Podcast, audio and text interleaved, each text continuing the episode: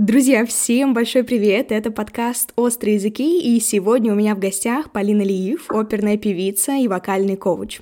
Мы поговорим о работе Полины в оперном театре, о пении и наставничестве. Также напоминаю о том, что у нас есть закрытый телеграм-канал, в котором я публикую бэкстейджи записей выпусков. Сегодня специально для подписчиков «Острых языков плюс» Полина рассказала о заработке оперных певцов и о том, как возможно устроиться работать в театр. Приятного прослушивания, а мы начинаем. Полина, еще раз большой привет. Привет, привет.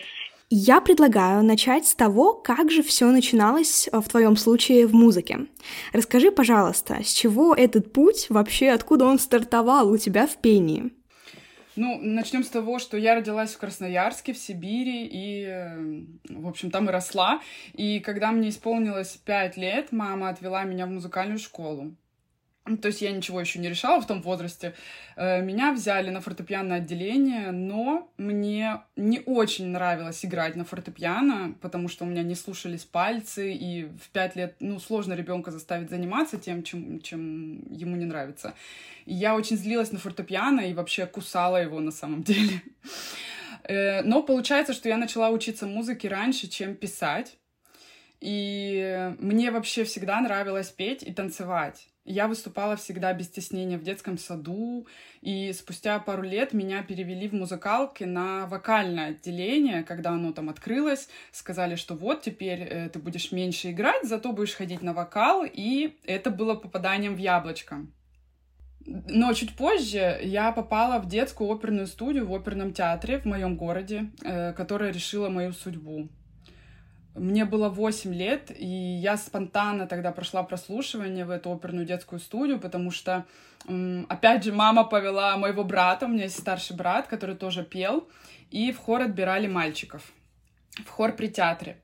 И я пошла за компанию, потому что я младшая сестра, как бы просто рядом постоять, и меня тоже прослушали, и я попала в этот коллектив. Э, это профессиональный коллектив, где из нас делали, можно сказать, настоящих маленьких артистов. И мы проводили очень много времени на репетициях, на спектаклях, участвовали во всех операх, где есть детский хор или какие-то детские соло. То есть обычно при театрах есть вот такие детские коллективы в каждом городе, в каждом театре. И э, вот так вот я начала выступать именно в оперном театре, в хоре и сольно, и участвовать в разных операх и музыкальных спектаклях. Угу. Слушай, а есть ли отличия в обучении оперному пению и просто вокалу? Если есть, то какие? Я скажу, что в детском возрасте особо нет, потому что ты просто учишься, в принципе, да, вокалу, издавать звуки, петь как-то, чтобы не травмировать твой голос, чтобы он постепенно развивался, потому что петь оперу в детстве — это запрещено. То есть именно оперным голосом, если мы имеем в виду академический вокал и эстрадный, да, э, в детстве, может быть, разница небольшая. Там есть разница в приемах, но, по идее, ты поешь все равно теми же голосовыми складками и должен там дыхание задействовать. В общем, сначала ты учишь такие азы, которые общие для всех, в любом голосе, в любом возрасте. А почему ты выбрала именно оперное пение? Почему не эстрадное? А, ну вот потому что я попала именно в оперный театр, и э, мне очень понравилось именно выступать в театре. Хотя у нас был коллектив, мы также участвовали в мюзиклах, мы ставили свои мюзиклы. То есть мне, в принципе, нравился именно музыкальный театр. Петь и танцевать. То есть, и мне нравился академический вокал, потому что, наверное, у меня это хорошо получалось мои первые роли, они все были в музыкальной, например, какая-нибудь музыкальная сказка, опера и так далее. И, знаешь, я привыкла просто, у меня ухо было уже, ну, настолько, видимо, по классике.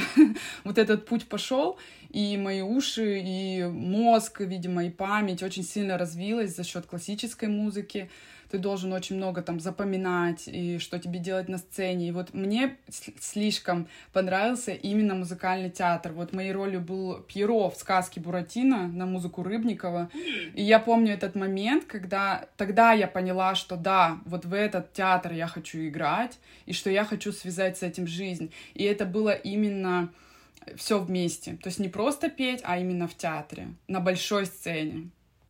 Блин, вот ты рассказываешь, это прям вау, потому что у тебя такая история с самого-самого детства. Это очень здорово, что такое попадание случилось, что прям с маленьких лет ты шла по своему пути, который тебе и душе близок, и прям стал твоей профессией. Это очень круто.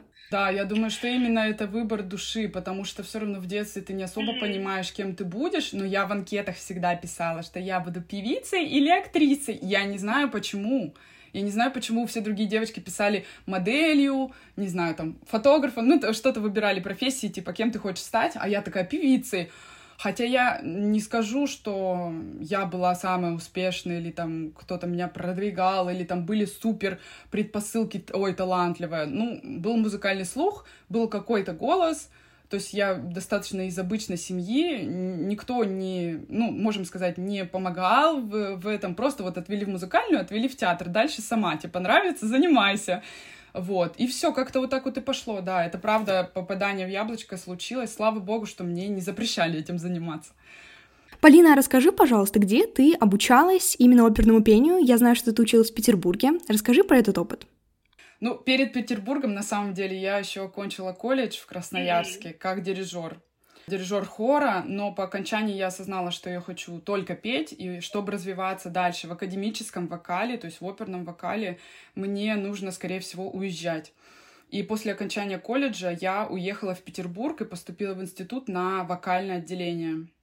Очень мне повезло с моим педагогом, богатырем Всеволодом Юрьевичем, и что своим дальнейшим всем развитием в оперном мире и даже попаданием в финскую оперу я ему обязана.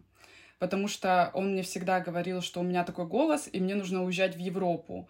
И когда я была на четвертом курсе, Всеволод Юрьевич мне посоветовал подать заявку на прослушивание в финскую оперу. А тогда э, он о прослушивании узнал случайно. Этой информации не было нигде, и особо никто не делился ей. То есть ты мог просто не знать, где проходит прослушивание, как это искать. В общем, только вот на официальном веб-сайте, если это было написано, и ты не знаешь, где эти сайты искать, опять же, или там через знакомых узнать, то ты мог вот узнать и как-то подать заявку вот эту на вот это несчастное прослушивание. А я жила в Петербурге, и Финляндия была ну, самым близким вариантом, чтобы съездить, прослушаться в театр в Европу. И вот я подала заявку, съездила. Первый раз вообще в жизни я была одна в Европе, сделала визу. Я спела, и я получила постоянный контракт. Это было шоком. Это было шоком для всех, потому что я еще тогда училась. Ну, и как бы я поехала попробовать, и вот попробовала. Но я была очень счастлива, потому что театр меня принял. Я с радостью переехала, и сейчас я уже не представляю, как бы сложилась моя жизнь на самом деле. А что было дальше? Ты училась на четвертом курсе, ты его уже, получается, закончила, или ты доучивалась уже в Финляндии? Я доучивалась, э, будучи в Финляндии, я ездила по выходным, я ездила обратно в Петербург, чтобы сдавать экзамены, закрывать какие-то э, сессии, потому что мне нужно было отучиться еще один год, то есть пять лет я училась. Но после того, как я пришла в труппу, мне пришлось еще очень многому учиться, потому что это языки, это разное произношение языков, это разные стили исполнения, это то, чему не учат, к сожалению, у нас в странах СНГ. Ну, это очень сильно страдает у нас, потому что у нас все на русском, куча переводов и так далее. То есть вот этого не хватает, каких-то коучей по языкам и стилям музыкальным. А здесь это все очень сильно важно и очень развито. То есть если ты поешь на итальянском языке, у тебя должен быть чистый итальянский. Если ты поешь на французском, у тебя должен быть хороший французский, чтобы было понятно, о чем ты поешь, на каком языке и так далее. То есть я уже начала работать, но мне пришлось как бы доучиваться еще и здесь. Помимо того, что я ездила в Петербург, я все время, ну и сейчас продолжаю заниматься с коучами. То есть это бесконечный процесс, ты просто постоянно учишься чему-то. Э, но я люблю за это эту профессию, поэтому все классно. Угу. Ты выбрала для себя именно такую работу в театре, а, постоянную работу в театре, и плюс еще коучинг. Ты помогаешь другим ребятам пройти тот же путь. Но чем еще может заниматься оперный певец? Интересный вопрос. Очень часто оперные певцы и вообще певцы сами являются педагогами. Это уроки вокала, это могут быть какая-нибудь физиотерапия, даже связанная с голосом, например. Wow ты можешь преподавать в музыкальной школе, например, еще ты можешь э, петь в хоре, не только сольно. То есть это разные варианты работ. Ты можешь быть... Есть оперные певцы, которые еще и психологи, для... и они являются психологами для, например, артистов и оперных певцов. Я являюсь наставником, потому что просто у меня изначально шло к этому все. Когда я переехала, меня постоянно спрашивали, а как попасть в театр, а как попасть в Европу, а как ты попала, где ты нашла прослушивание, как ты это делаешь, как, эм, не знаю, не бояться выступлений, как держаться на сцене, э, как вообще, потому что у нас очень много работы происходит за пределами сцены, так скажем, на сцену мы выносим уже какой-то готовый продукт. К этому мы очень сильно готовимся. И очень часто мы готовимся либо одни, либо с каким-то педагогом. И мы все время в себе. То есть нужно очень сильно себя чувствовать, других людей чувствовать, понимать, чего ты хочешь, что ты вообще несешь на сцену. В общем, очень-очень много такого копания в себе, синдрома самозванца. В то же время хочется все-таки попасть в какое-то классное место, и ты пытаешься все время узнать, как это сделать. То есть вот, вот такие вот были вопросы, и я начала, помимо того, что я могу преподавать вокал и учить моих потрясающих учеников, я могу быть наставником для именно молодых певцов, которые хотят развиться как-то и развить э, свою карьеру и начать вот этот путь прослушиваний каких-то выступлений. Вот я помогаю им встать на этот путь, найти себя, свой репертуар и какие-то свои сильные стороны. Как раз в тему такого глубокого чувствования а, музыки, когда ты выступаешь, хочу спросить, знаешь, когда я слушаю оперное пение, в принципе, особенно в театре, если это именно не на записи, а вживую, я всегда поражаюсь а, умению а, профессионалов настолько, а, знаешь, дополнять свое исполнение мимикой. Вообще, как это возможно? Расскажи, пожалуйста, ты специально отрабатываешь мимику для отдельных выступлений, ты как артист, или вообще, может быть, ты знаешь, как другие это делают, или в этот момент вы даете больше волю чувствам, и это происходит прям само собой, потому что, правда, есть ощущение, что все певцы — это действительно какие-то прирожденные актеры, настолько искренне это прям поражает. Я скажу так, что на самом деле это с опытом приходит. Мне кажется, ты уже на автомате что-то такое делаешь, потому что я вот, когда была в детской оперной студии в театре, я получила безумно-безумно крутой опыт в 10 лет именно актерским навыкам и чувствованию себя на сцене, и чувствованию сцены. Я обожаю, на самом деле, работать над характером. Это, на самом деле, отдельная работа, как у актеров мы не, то есть э, специально мимика это ничего не, ну нет такого, что ты стоишь перед зеркалом и такой, вот тут я подниму брови, а тут я сделаю вот так.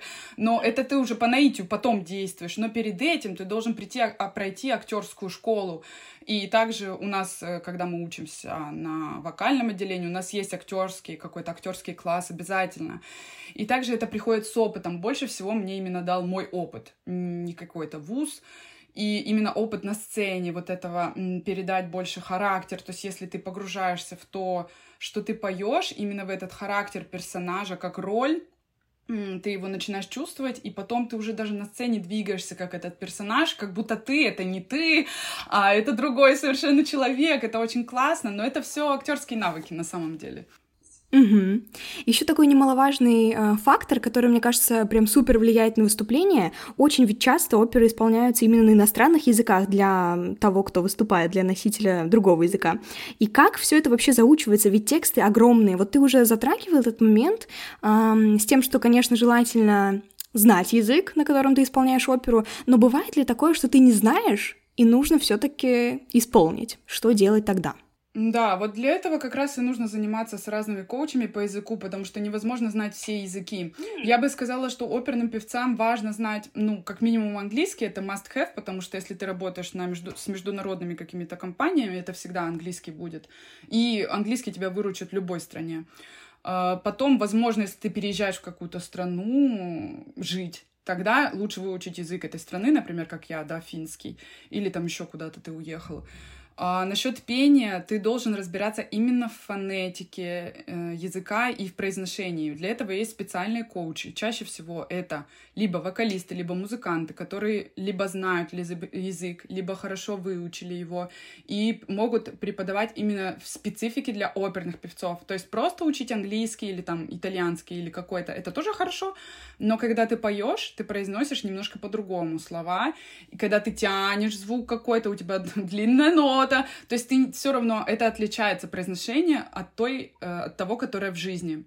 Получается, что нам нужно постоянно заниматься с коучами. И когда ты учишь роль на другом языке, ты не обязательно знать именно этот язык и говорить им в совершенстве там по-немецки, но ты должен, у тебя должен быть перевод, ты должен знать каждое слово, что это значит, да, почему, какие там может быть подтекст, э, какие слова самые важные, да, как фраза, вот в, в этой фразе выделить. И также именно с коучем проработать произношение обязательно.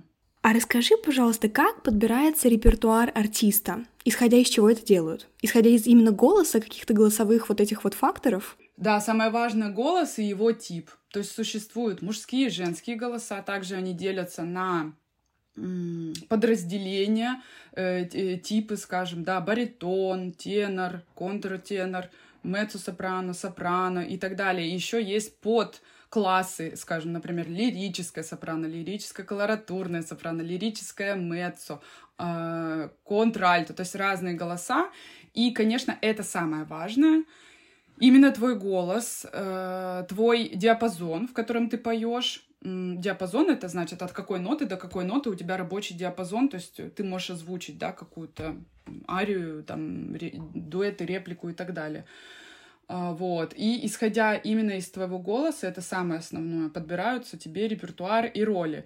Очень часто бывает, что сложно определить именно супер точно свой голос, и бывает, что певцы поют. Есть возможность петь немножко разный репертуар, и потом более определиться более узко.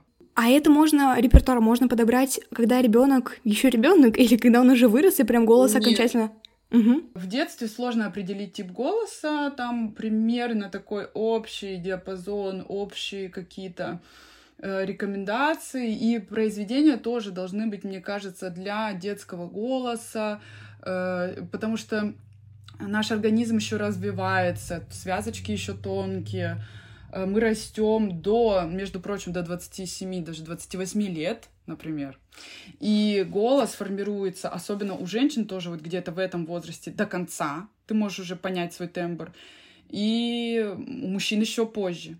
Поэтому мы считаемся молодыми певцами, до 32 где-то даже, может, и позже. Мы считаемся малышами, да, потому что особенно для оперного пения голос очень важен, и э, там очень большой поток э, воздуха, мы поем без микрофонов, да, большой поток звука, вот это все петь всем, голосом и как бы всем телом, озвучивать большие залы, это очень много работы, и ты как бы достигаешь такого пика развития, скорее всего, вот после 30 лет. Поэтому э, в детстве сложно предугадать. Ты можешь примерно понимать, скорее всего, по тембру, может быть, какой будет голос, то есть э, у меня было понятно, что я меццо-сопрано изначально, потому что у меня еще хороший слух, и я пела там каким-нибудь вторым сопрано или первым альтом в хоре.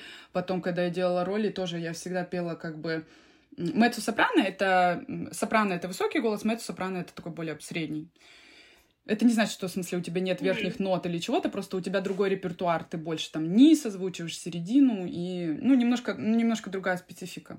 Невозможно понять, какой у тебя голос, пока ты не попробовал на практике. То есть, когда ты уже учишь какой-то репертуар, например, сдаешь экзамены, э, с педагогом занимаешься, и вы уже вычисляете методом проб и ошибок, какой репертуар тебе больше всего подходит, какой у тебя голос и так далее. И потом вы его продолжаете развивать. То есть, всегда нужно пробовать, учиться, заниматься, заниматься, и тогда уже будет понятно. Сложно сказать, какой у тебя голос, если ты просто такая «а» и все. Давай поговорим непосредственно про выступление. А, самый, наверное, часто задаваемый вопрос оперным певцам, вообще людям, которые выступают на сцене, это что помогает не волноваться перед выступлениями? Есть ли какие-то в этом смысле секретики? Да, мне помогает, если я очень хорошо готова. Ну, во-первых, если рассмотреть вопрос волнения, волнение будет всегда, и даже хорошо, если оно есть, просто нужно научиться с ним э, как бы существовать, не нужно с ним бороться. Я считаю, что ты не должен вообще убирать волнение и типа быть как камень. Э, потому что даже волнение где-то нам помогает, у нас вырабатывается вот этот эндорфин, адреналин, и ты даже можешь лучше выступить, если ты правильно используешь вот это волнение. Я бы сказала, что у актеров есть такая фишка, например, у драматических актеров, что некоторые мастера очень любят студентов выводить на эмоции, чтобы у них была температура выше, чтобы, когда они шли на сцену, у них была чуть повыше температура нормы, чтобы они лучше выступали. То есть wow. здесь есть какая-то помощь, реально. И после спектакля у тебя такой отходняк может быть немножко, как после вот адреналина как раз. Я бы сказала, что нужно хорошо готовиться перед этим. То есть лучше подготовиться, выучить текст, выучить произведение на зубок, что тебе, чтобы у тебя было, что тебя ночью разбудит, и споешь, да, и сделаешь там свои задачи на сцене. То есть мне очень помогает хорошая подготовка, э, потому что если ты не готов, тогда ты больше волнуешься и можешь сделать какие-то ошибки, конечно же. Плюс э, мне помогают, в принципе, в моей жизни медитации, какой-то баланс вот отдыха и работы. Я стараюсь, стараюсь это сдержать, хотя это сложно, потому что работы очень много и за кадром чаще всего она. И э, мне помогает также концентрация, то есть очень хорошо сконцентрироваться именно на поставленной задаче на сцене, не думать уже о том, что ты поешь, опять же, какой там текст, слова или что-то, именно на образе, сконцентрироваться на передаче вот эмоций зрителю, вот э, на чем-то таком. Вот это мне очень сильно помогает. И опять же, перед выступлениями, чаще всего в театрах так, ну, в профессиональных коллективах, и везде у вас есть очень много репетиций. То есть, скорее всего, вы все очень много уже репетировали, и это как бы становится уже как часть у тебя какое-то произведение, и потом ты уже просто на автомате это делаешь. А правда ли, что климат очень сильно влияет на то, как будет чувствовать себя голос артиста? Да, от климата зависит, э, в принципе, наше тело, а так как э, наш голос тоже зависит от нашего тела, как ты себя чувствуешь, вот, в принципе, влияет. Но не скажу, что прямо э, твой голос и его развитие влияет от этого. Влияет то м, твой образ жизни, э, как ты спишь, хорошо ли ты спишь, высыпаешься, жарко или холодно. Например, в жарком климате я заметила, что быстрее распиваешься распеваешься, это в смысле разогреваешь голос, разогреваешь связки, да, какие-то упражнения делаешь перед э, основной, основной частью там каких-то занятий, э, когда тебе нужно петь. Получается, что нам нужно разогревать мышцы, ну, голосовые складки, так же, как, например, танцорам разогреться перед танцами. И в теплом климате, видимо, уже ты такой расслабленный, более уже разогретый, может быть, и легче распеться, уже пойти дальше заниматься. Когда в холодном климате, я, например, в Финляндии живу зимой, мне нужно сначала, может, даже разогреть тело, потом подключить дыхание, потом что-то потихоньку помычать, что-то поделать, и только потом начинать петь. То есть вот, э, вот этот процесс дольше занимает времени, это правда. Также, например, э, сейчас э, я работала летом во Франции, там было как раз очень жарко и сухо в какой-то период, и у меня начал голос mm-hmm. садиться именно от этой сухости. И я стала использовать такой спрей с морской солью, с морской водой и он мне это через нос, в смысле, ты увлажняешь как-то там слизистую. И есть еще ингаляторы, какие-то небулайзеры, всякие разные спреи, которыми ты, в принципе, можешь увлажнить э, у себя слизистую, и будет полегче, потому что в сухости сложно петь. В сухости сложно петь, нужно обязательно увлажняться. А каков дресс-код на выступлениях в театре? Вас снабжают обычно нарядами какими-то или есть возможность выбирать что-то, что именно больше нравится тебе, может быть, покупать что-то новое, либо арендовать? Нет, обычно в театре все решено за тебя. Все, включая платье, парик, мейкап, носочки, которые ты наденешь под эти туфли. Э, не знаю, чуть ли не нижнее белье, а очень часто и нижнее белье тебе выдает театр. Потому что есть специальные сценические дизайнеры, э, и вместе с декорациями, когда придумывается спектакль, э, там участвует, конечно же, режиссер, это самый главный персонаж, э, плюс дизайн как бы сцены, скажем, да.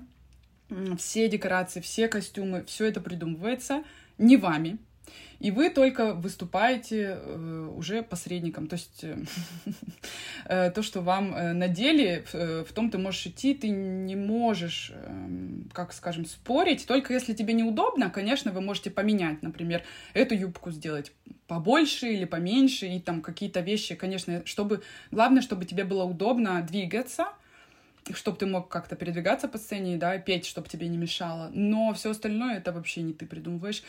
Если ты выступаешь на концертах, тогда ты используешь свои платья. Как раз какие-то, может, у тебя есть красивые платья, у каждого певца должны быть для именно сольных выступлений, для концертных выступлений, я бы сказала так.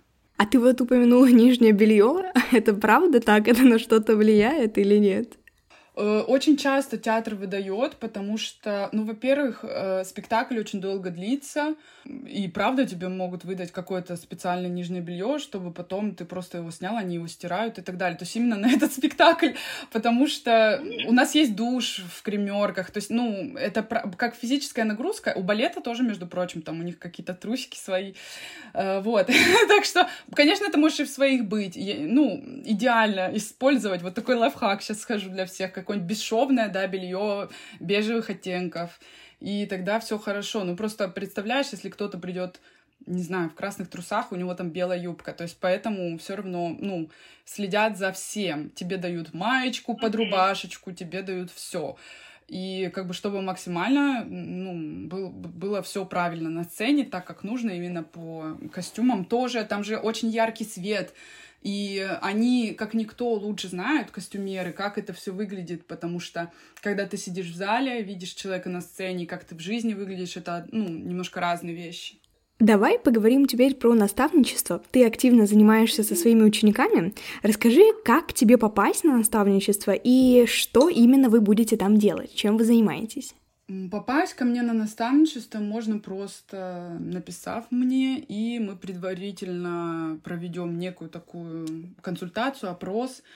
А, нужно быть уже оперным певцом, нужно быть уже начинающим молодым певцом и понимать, главное, чего ты сам хочешь, куда ты стремишься, и в зависимости от, от запроса я смотрю, потому что бывает кто-то не совсем осознает, куда он идет, зачем и чего хочет. Вот, э, я, я хочу работать с такими людьми, которые все-таки понимают, что им нужно, и уже умеют как-то петь. Но не обязательно быть уже суперпрофессионалом, э, с большим опытом и так далее. Я как раз помогаю таким вот новичкам или на таком периоде, когда ты как-то э, каком-то переходном периоде такого во взрослого типа певца скажем так. И что мы будем делать? Я помогаю обычно, знакомлю с европейской фах-системой. Если кратко, то это как раз и есть классификация голосов, которая очень сильно влияет в Европе. Нужно знать свой тип голоса и какой репертуар тебе лучше всего петь, особенно когда ты молодой. И когда э, ты идешь на прослушивание, лучше знать, в каком репертуаре ты лучше всего звучишь, и какой репертуар, скорее всего, лучше тебя презентует. И именно за счет этого ты можешь попасть в театр, да, или в какие-то хорошие руки, или пройти на конкурсы какие-то тоже очень важные, которые потом э, принесут тебе какие-то плоды в карьере. Э, это все очень важно. И потом мы работаем также над психологической составляющей, готовностью вообще певца к большой такой работе в оперных театрах, либо, может, он хочет быть концертным певцом, то есть помогаю найти как будто этот свой путь, как коуч уже больше.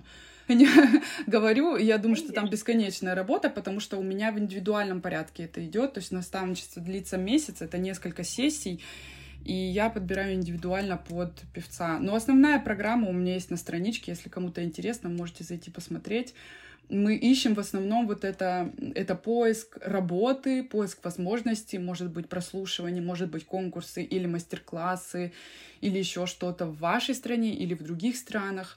Э, еще у меня есть телеграм-канал с прослушиваниями также, потому что такого нет такого ресурса, где бы было на русском языке написано о зарубежных прослушиваниях. И у меня на протяжении многих-многих лет все время все, конечно же, задают вот эти все вопросы, где искать прослушивания. А я э, тоже постоянно их ищу, потому что я тоже занимаюсь вот этим карьерным вопросом, еще развиваюсь. И я создала вот этот телеграм-канал для своих подопечных и также для людей, кто хочет туда вступить, для певцов. Кто вступает туда, они видят разные заявки на прослушивание работы, в том числе в хоре, сольно, прослушивание в агентство, в конкурсы и в театры за рубежом. Больше всего за рубежом я выкладываю, потому что все-таки я тоже уже не в России. Все ссылки на соцсети Полины обязательно будут в описании. Друзья, переходите, если вам актуальна тема, на которую мы а, сейчас ведем диалог. А, можно будет найти гораздо больше информации именно в Инстаграме, в Телеграме Полины. У меня остался заключительный финальный вопрос. К сожалению, нам пора завершаться. И звучит этот вопрос так. Завидуешь ли ты людям, которые не понимают, что происходит?